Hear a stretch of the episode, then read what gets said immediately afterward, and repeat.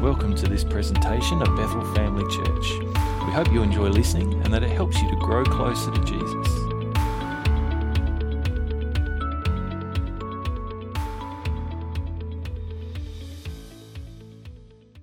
So I want to say this morning that uh, uh, I'm going to preach from the Word of God, and but I'm going to take up one of the themes of the weekend, and one of the themes of the weekend was totally being totally available and radically obedient. I'm not going to read the scriptures to you this morning, but I'm going to tell you the story from the scriptures. And if you want to follow it, you can go to Mark chapter 6 uh, from verse uh, 30. Mark chapter 6 from verse 30. It's the story of the feeding of the 5,000.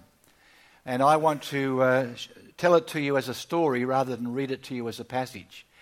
And uh, I want to ask the question at the beginning How long has it been since Jesus did a miracle in your life or you saw him do a miracle in someone else's life? You don't have to answer that out aloud. Just, I just ask that as a rhetorical question. Uh, sometimes people seem to go through life blessed by God in abundance, whilst others seem to struggle through life and don't seem to, to get the, the kind of uh, impact that, uh, that, uh, that they maybe expect from God. And I want to ask the question, why is that so? Because I want to make sure you understand that it's not because God favours some people over others. God loves every one of us, and He wants the very, very best for every one of us. He wants us all to live in abundance. He wants us all to experience the fullness of uh, His promises and His Spirit. And so, uh, if you're not experiencing that uh, in the way in which you feel you should or you feel you ought to, then I want to ask the question what more can you or I do to place us in a position to better qualify for Jesus to perform a miracle in our life? And the way to, I want to help you to, to understand that is to go through this story of the miracle of the feeding of the 5,000 and ask the question uh, who contributed to that miracle? How did they contribute to that miracle? So that we might be able ourselves to put ourselves in a better position to also qualify for the things that, uh, for the miracles that Jesus performs even today.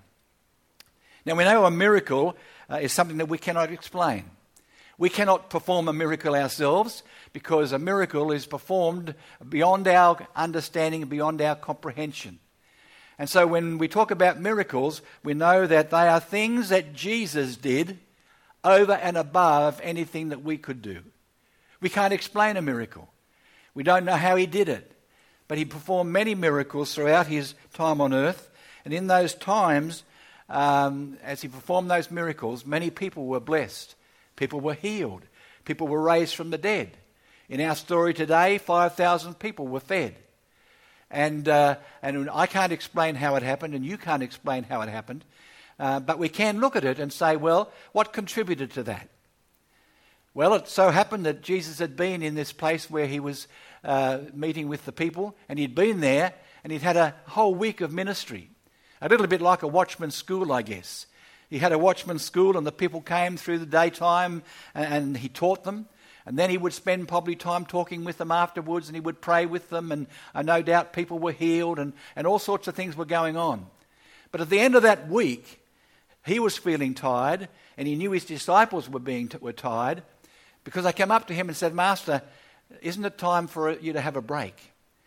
What say we, we hire a boat and we go to the other side of the lake and get a bit of peace and quiet for a few days? You've been teaching all week, you've been praying for people all week, you've been doing all of those things. Uh, isn't it time that we, we looked after ourselves a little bit and we took time to have a break and have a rest? So Jesus said to them, Okay, that sounds like a good idea. Why don't you go down and get a boat, get, buy some food for us, and we'll head off to the other side of the lake. So they did. The disciples went down and they, they hired a boat and they got some food and they got on the boat and they began to head off to the other side of the lake. The people saw them leaving and the people didn't want them to go. They had had such a wonderful week of teaching and, and prayer and seeing, seeing God perform miracles with, of healing and, and those sorts of things. So they didn't want him to go. So when they saw him heading to the other side of the lake, they knew where he was going. So the Bible says that many of them, many of them decided to go and get to the other side of the lake before he did. And so they went around and walked around the perimeter of the lake. Uh, I don't think there was a, a, formed road. I don't think there was even a formed footpath. They just stumbled over the, over the rocks and over the stones and, and over the sand and so forth. But when, they, when Jesus got to the other side, there was this crowd of people. Now, the Bible says there were 5,000 men there that day. Now, men might be a generic term, but if there were just, they were only counting the men, there were 5,000 men, there would have been a similar number of women, there would have been another 5,000 women, and if they brought their kids with them, there could have been another 10,000 children. There could have been 20,000 people on that hillside. But we'll stick with the biblical, biblical account of 5,000 because that's a miracle in itself. But just in the back of your mind, remember there could have been up to 20,000 people there. So when Jesus reached the other side and saw all these people sitting on the hillside, he said to his disciples, We just can't let them sit there. He said, I'm going to have to teach again. I'm going to have to minister to them. I'm going to have to pray for them. And the disciples probably said, Oh, no, we thought we were going to get away for a weekend.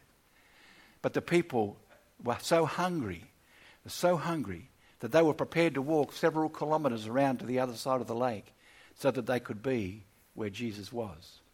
So Jesus taught during the day, and at the uh, coming in the late afternoon, the disciples said to him, "Master, it's time to send the people home. There's no place for them to, to sleep here. There's no place for them to find food here. Uh, they need to get home, and they need to get home before it gets dark because otherwise they're going to stumble over the rocks and, and hurt themselves. So he said, you, you better stop and you better do, let them go.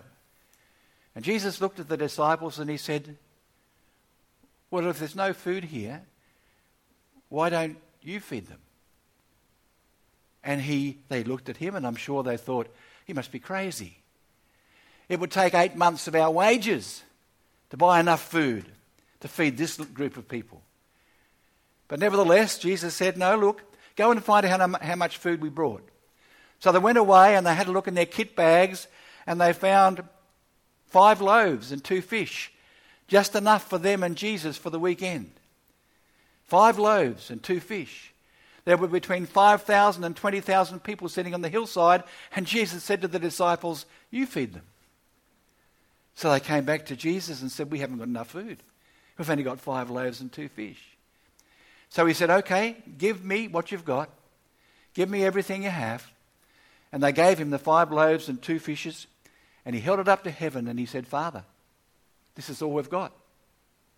You see the need of the people. They're hungry. They need to be fed. But all we've got is five loaves and two fish. Would you multiply these loaves and these fish so that the people can eat and be satisfied? He then said to them, Well, now get the groups and put them in groups of 50 and sit them on the hillside in groups of 50. And then he said, Now uh, uh, bring me some baskets. So they brought seven baskets, uh, one fish and one loaf in each basket. So they went out and they distributed the seven basketfuls of fish and loaves to the five to 20,000 people sitting on the hillside. And the Bible says the people ate and was satisfied. That's a miracle. I can't explain how Jesus did that. You can't explain how Jesus did that. That's a miracle. And so 5,000 at least people were fed with five loaves and two fish and were satisfied. But hold on a moment. That was only the first miracle. The second, there was a second miracle greater than the first miracle. Uh, that's the one we seem to concentrate on, the feeding of the people, but then it goes on and says, Now go and pick up the scraps. So the disciples went out and picked up the scraps, the leftovers. And they brought back 12 basketfuls of food. Leftovers. After the people had eaten and were satisfied. They gave out seven baskets 5,000, 20,000 people were ate and were satisfied, and they picked up the scraps and got 12 basketfuls of scraps left over. That's the second miracle. And that's a greater miracle than the first one in my eyes.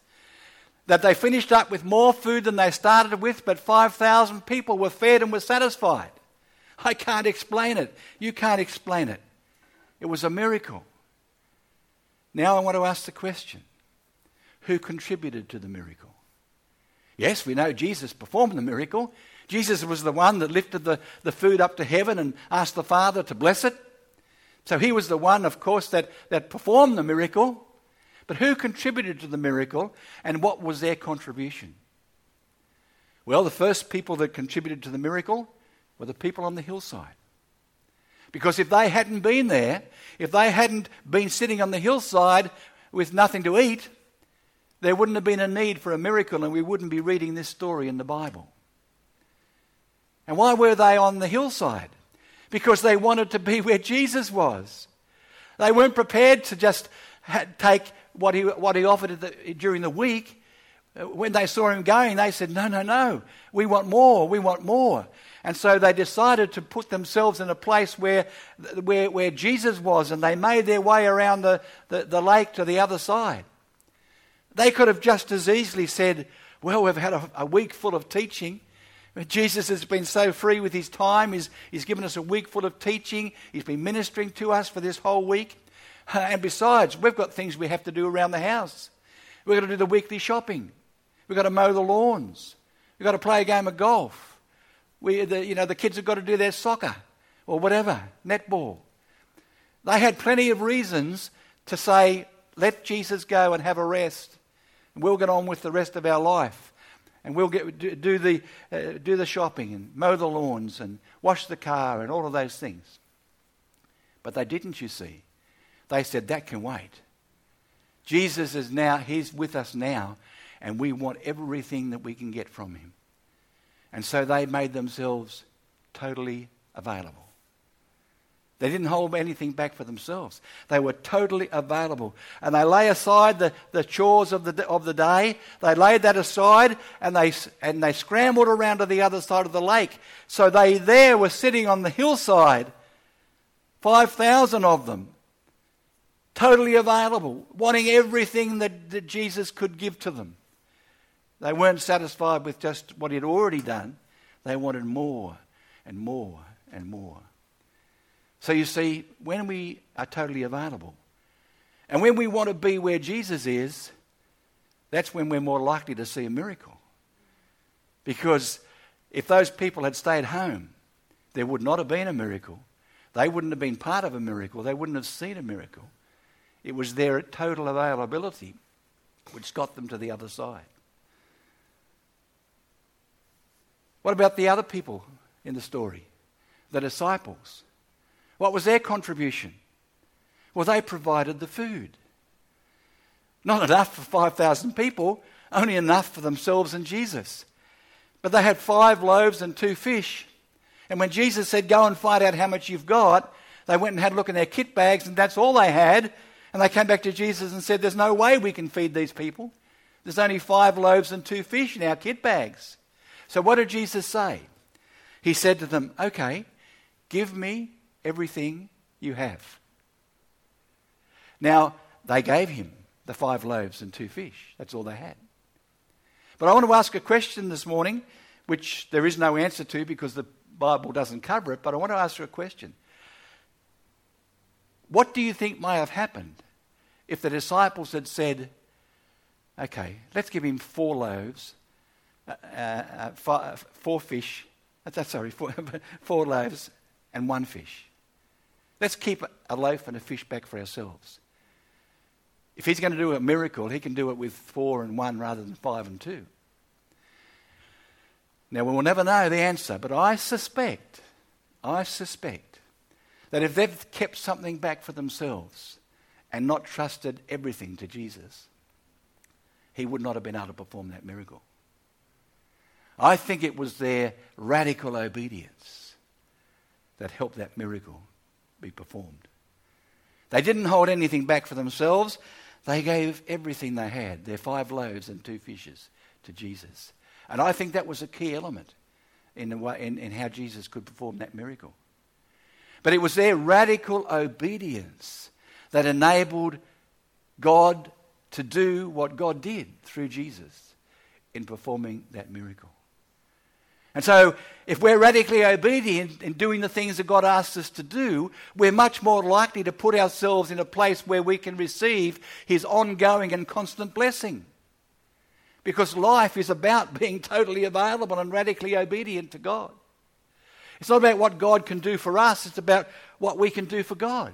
Where can we, know we, we can put ourselves in a position where, where God can, can do things in us and do things through us. So, what has God asked you to do? Where has God asked you to go? Have you been obedient? Have you done the things that God has asked you to do? And if you have, I'm sure that you will say to me, Yes, I have experienced the blessing of God. I have experienced miracle working uh, power of God in my life. But if you haven't, there's more for you than you have yet experienced in your Christian walk. Because God honours our total availability and our radical obedience. Where are you most likely to see a miracle in Whyalla? Let me ask that question. Where are you most likely?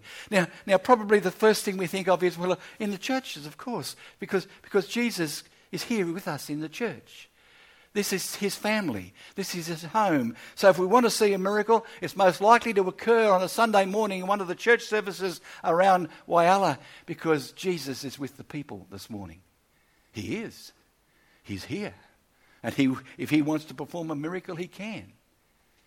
But let me remind you that the most likely place that you'll see a miracle is not here amongst us, but it's out there amongst where there is human need. Because you will find Jesus wherever there is human need. And when that human need cannot be satisfied by us, when we don't have enough resources, when we don't have enough food, He will provide it over and above what we can do. But we've got to take the first step. We've got to go. We've got to find out where there is need and be where Jesus is, because wherever there is human need, you'll find Jesus. And if we can't satisfy that need, all we have to do is to ask Him to satisfy that need, and He will. So don't wait for Jesus to come to you. Don't wait for, uh, for Sunday morning uh, when you think, well, I'm going to go to the house of God and He'll be there and He may do a miracle for me. He can do a miracle out there.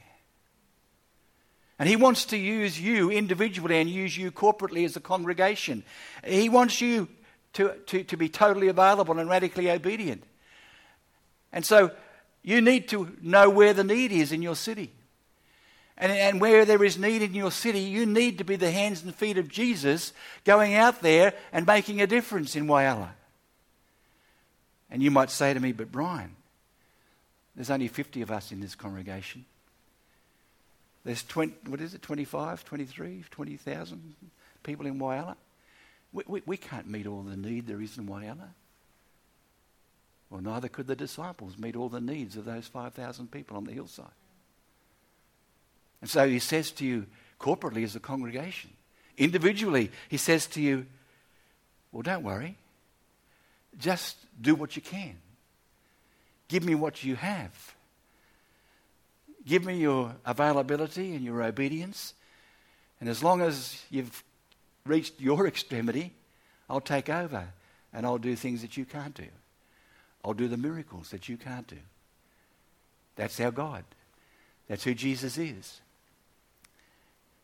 And so, if you want to see a miracle in your life, then total availability, just as those people on the hillside. Radical obedience, just as the disciples did that. That's what activates. That's what activates the hand of God. We activate the hand of God by the way we behave in relationship to Him. You see, Jesus doesn't perform miracles to show off. He doesn't perform miracles so that people will say, Oh, look at Jesus. He's the Son of God. No, he does miracles when he sees need. He does miracles for you, for me, when we have a need. And we're willing to allow him to do in us and with us and through us the things that he wants to do. I told a part of my testimony over the, uh, during the school And uh, a number of you weren't here, so uh, this will be new to you. But for those that were, uh, you might just have to excuse me to relive it again for a, a, a few moments. But you see, I, I, I was not always a totally available, radically obedient person myself until halfway through my life. And around about the age of 40, or exactly, it was actually the, the day of my 40th birthday, when God challenged me in response to something I said to Him. And I said to Him, Father, I'm 40 now, halfway through my life or thereabouts. And I said, uh, uh, You know, I've been a Christian all my life. I've done everything that a Christian should do. My father was a minister, so I was brought up in the church. I taught Sunday school. I was a youth group leader. I was an elder. I was a parish secretary, a treasurer. Everything that you wanted to do in the church, I'd done it. But I said, Lord, there's got to be something more to Christianity than what I've yet experienced. And he said, What do you mean? He said, I said, I go to, I go to church every Sunday. I read my Bible every day. I pray every day. But there's still something more that I want. He said, What's that? And I said, Well, when I read my Bible and I read of the, of, of the way that Jesus performed all those miracles when he came to earth, how he raised Lazarus from the dead, how he fed the 5,000 with five loaves and two fish. I said, I wish I'd have been there then. That would be what I would want to see. I would want to be where, where Jesus was back then, 2,000 years ago. You know what he said to me? He said, Brian, I'm still alive. I'm still here. I'm still available. I'm still doing the miracles you read about in the Bible. It's not the going to church, it's not the reading the Bible, and it's not the, not the praying. He said, I want two things from you if you want to be on the cutting edge of seeing, my, seeing me perform miracles uh, in your own life and in the lives of others. And I thought to myself, what does he want from me? And I was a banker. I'm not a pastor as, uh, as such. I was a banker, and I just knew he wanted all my money. Then I knew he'd want my car. Then he'd want me to sell my house and give the money to the poor.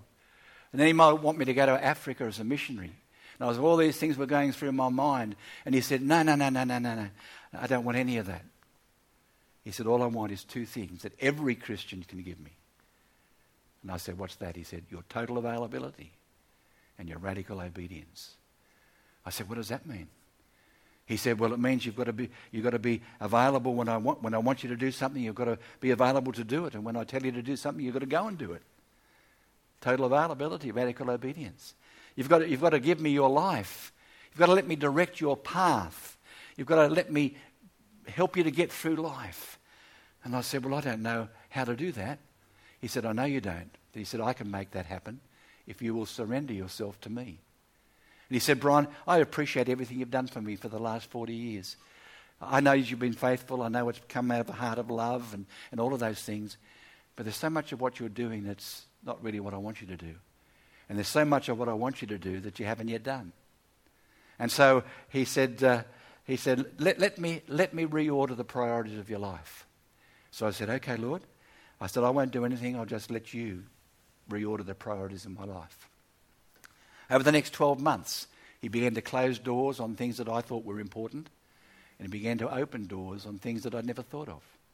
And so, over a period of 12 months, a lot of stuff was taken out of my life, and I had a lot more time to do new things that God put into my life. That was how He made me totally available.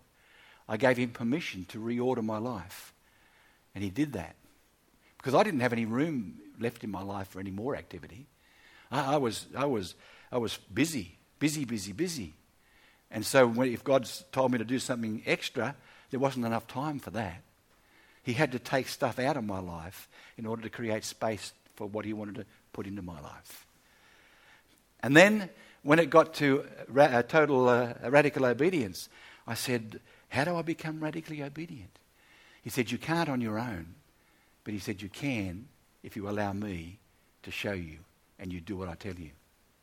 He said, uh, he said uh, Right through life, every person on their journey of life comes to points in their life which we might call a fork in the road or a crossroads. And we know that these are decision moments in our life where we have to decide. And so we come to the fork in the road, and there's a, there's a road that goes off in that direction and a road that goes off in that direction. He said most people don't even stop. They just take a quick glance at both of them and they think, I've never been on that road before, so I won't go there. Oh, yes, this is a road I've always travelled, so I'll go there. So they go back onto the road that they've always travelled on. And you know where that road takes you?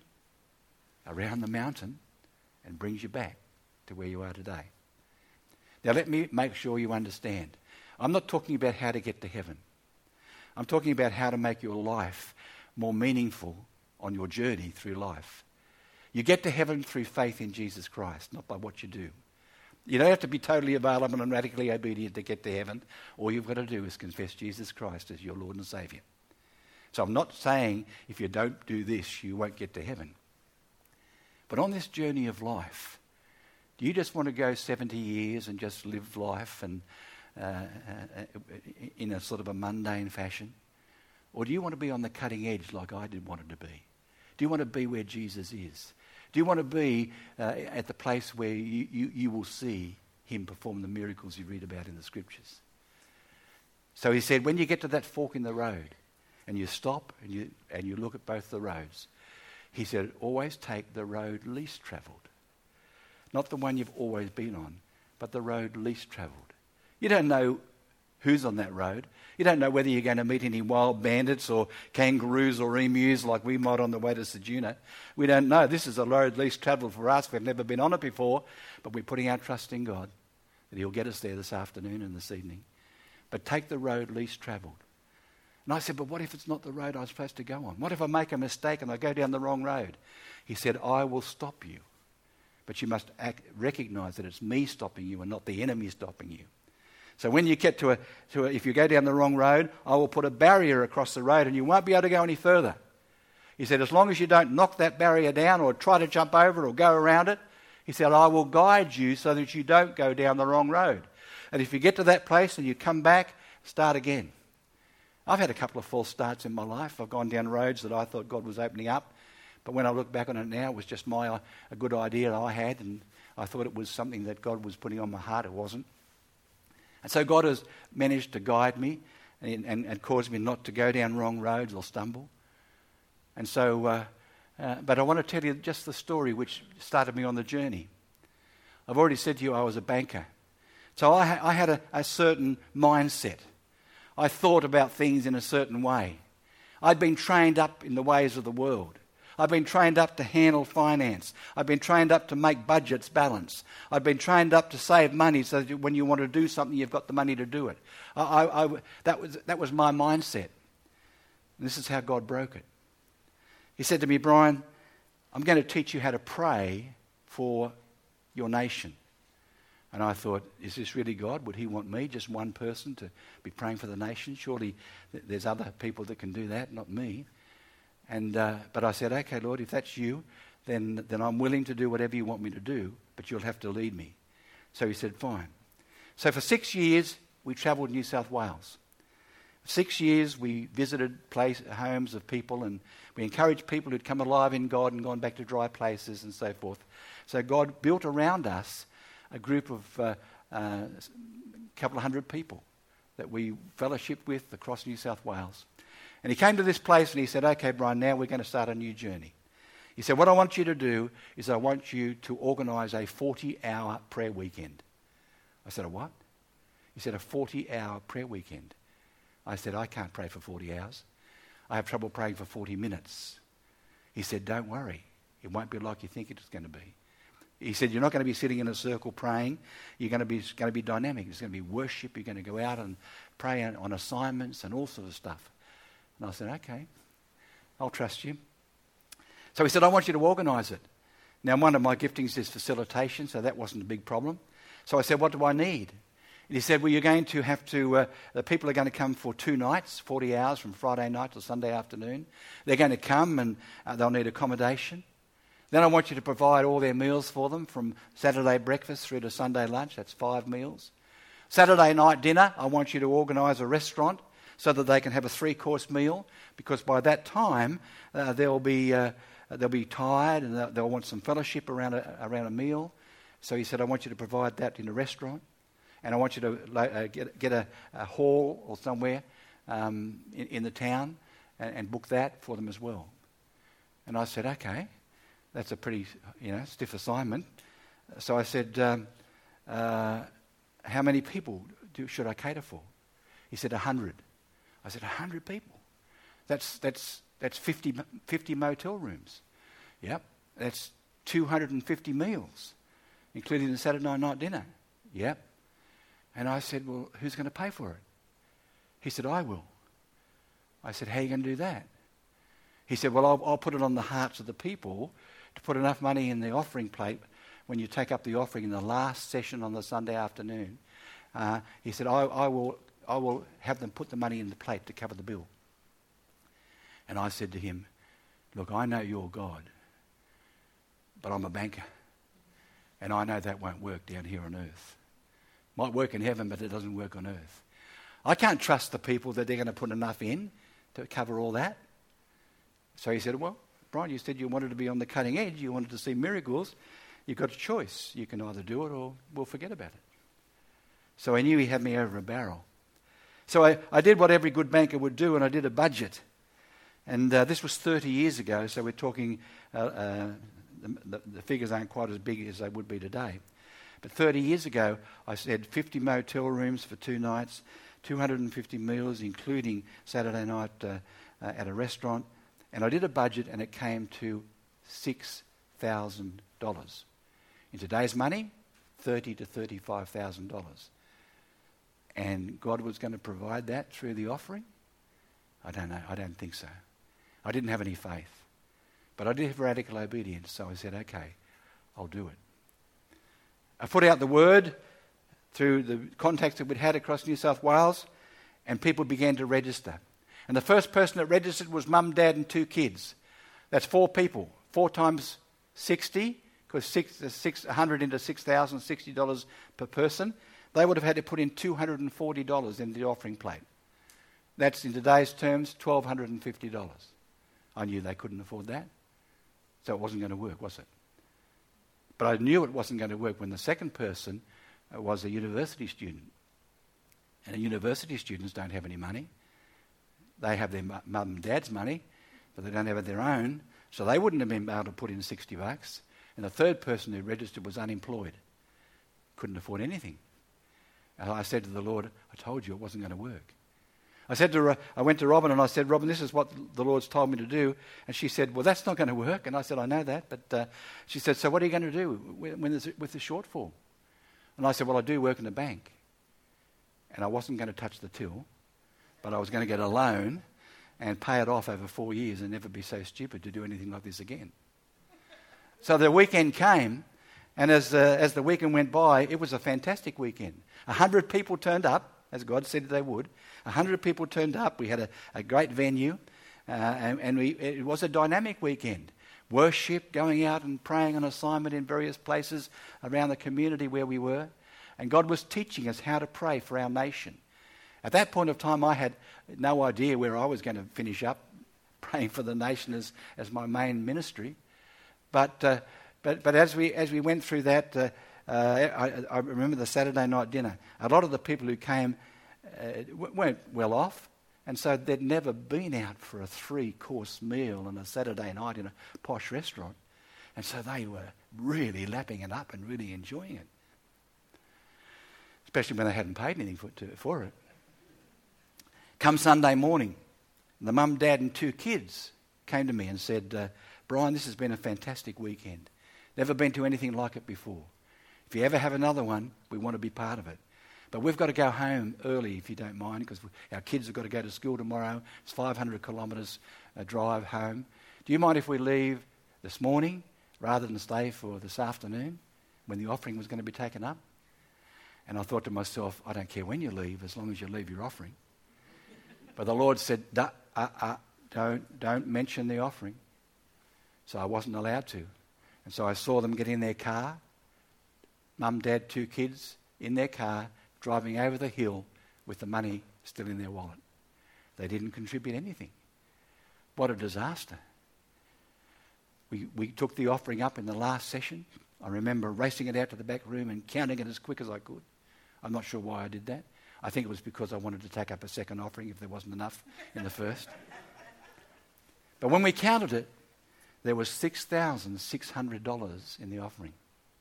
Despite un- uh, university students and unemployed and mum, dad, and two kids not putting anything in, God did what He said He was going to do. And He says, See, Brian, He said, You've been trained as a banker. And a banker has been trained in the ways of the world to make sure that you get the money in that you need to pay out. You get it in before you have to pay it out.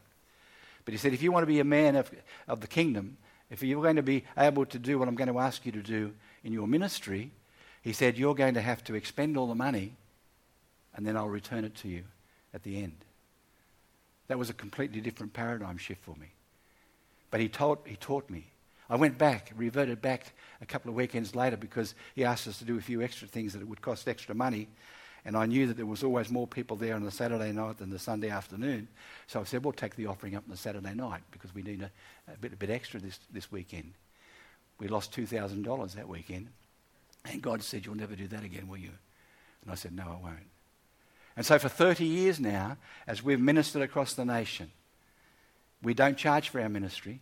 We've come to Whyalla, paid our own expenses, uh, not charged the church uh, anything for, uh, for ourselves or whatever. We've accommodated ourselves, we've fed ourselves, and we've done all of those things. Uh, and all we did yesterday was ask for a, a faith offering. And guess what? God provided. He provided. Everything's been covered for the weekend. The church hasn't had to get fork uh, anything out of its pocket to, to have us here. That's our God. Totally available, radically obedient. I still get amazed when it happens because I'm still a banker in, at heart. Still get amazed. But you see, that's what God can do. But you need to allow Him to reorder your life, change your paradigms, and cause you to be totally available and radically obedient. Then you can qualify for the abundance of God's blessing in your life. And so I encourage you this morning to give to Him your five loaves and two fish. And the way I want to do it this morning is if you want to give your five loaves and two fish to Him, I want you to come and bring them to the altar. I'm just going to symbolically take them out of your hands, and then I'm going to offer them to Him. Ask Him to multiply them, and then I'm going to put them back in your hands. You'll give me your seven basketfuls, and He'll give you back your 12 basketfuls. If you are willing to do that, then this could be the beginning of a new journey. Not only for you personally, but it could be also for the church, the corporate body of Christ. Not only in this church, but in the whole of Whyalla. God wants to do something over and above anything that you can do yourself. God has been abundantly blessing our ministry now for 30, 35 years, and we've never charged for anything, but we've always had enough for everything He's asked us to do. That's my testimony, and it's a testimony of that story of the feeding of the 5,000. So let's just pause for a moment. And I don't know whether Kerry's around anywhere. She can just quietly play, play if she is. If she's not, uh, someone else, uh, my brother can do that. But I just want you to wait for a moment and I want to give you that opportunity. Now, I know that you don't know where God's going to take you. I don't know. I know that you're, you're, very nervous at this point, like I was, and saying, Well, what's He going to ask of me? Am I going to be able to give what He's asked of me? But if you can get past that and say, Well, Lord, I'm, I'm going to trust you.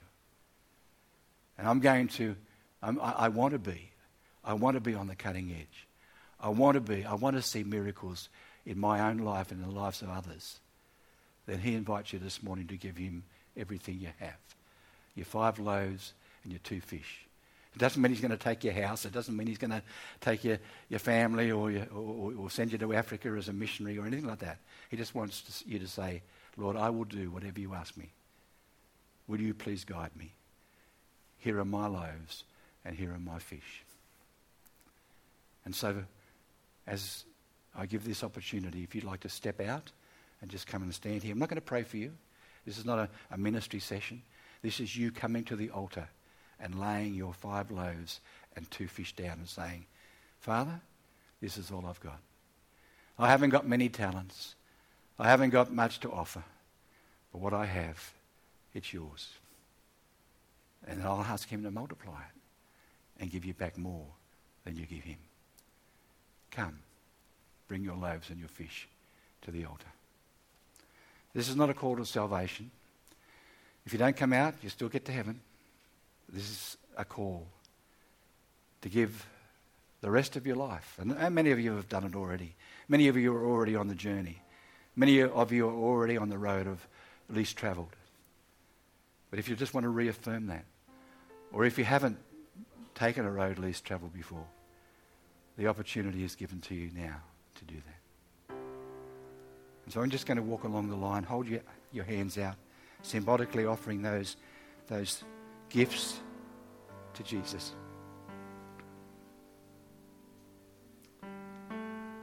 Thank you for your gift. Thank you for your five loaves and two fish.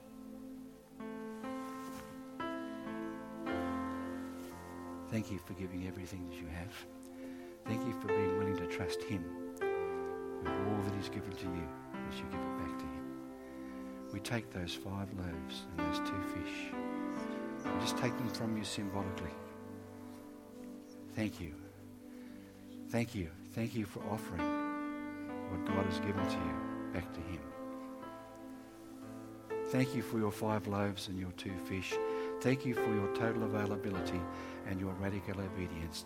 Thank you for trusting God because you don't know where He's going to take you, but you're saying, Lord, wherever you, do, wherever you take me, I trust you. I trust you, Lord. Thank you for the loaves and the fish. Thank you for what you offer to Him. Thank you for what you offer to Him. Thank you for what you offer to Him as well.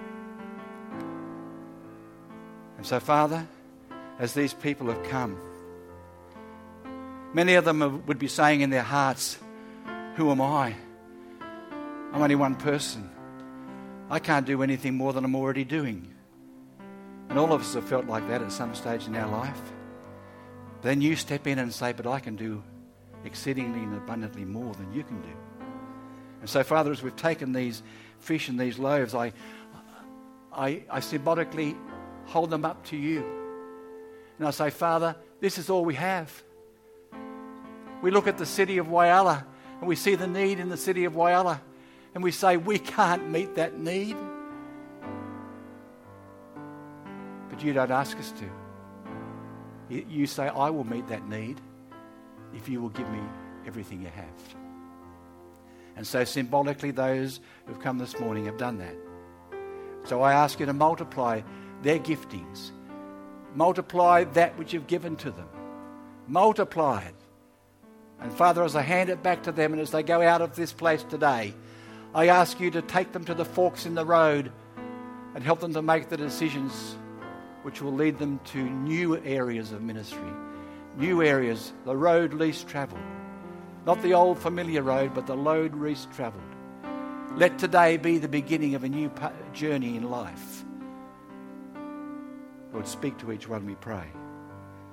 And Father, now as we lay back in their hands that which God has blessed, that which God has multiplied, that which God has given you is now greater than it was before because He gives it back to you in abundance.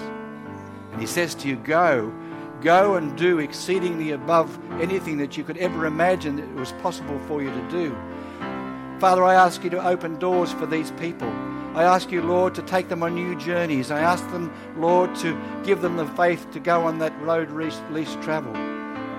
I pray, Father, for, for them individually, and I pray for the church in Whyalla, that the church would extend itself to the end of its extremities so that the people of Whyalla will be fed. Come, Holy Spirit. Do your work in our midst. And where there's needs this morning, we haven't got time to pray for every need, but Lord, meet every need, healing, restoration, new self images. Lord, heal everyone that has a need, we pray. And as now, as we go from this place, we go, Father, not as we came, but we go because you've multiplied our gifts, you've multiplied our vision, you've multiplied our obedience. Now do a work in us and through us that will bring glory to your name. And we ask it all in the precious name of Jesus our Lord.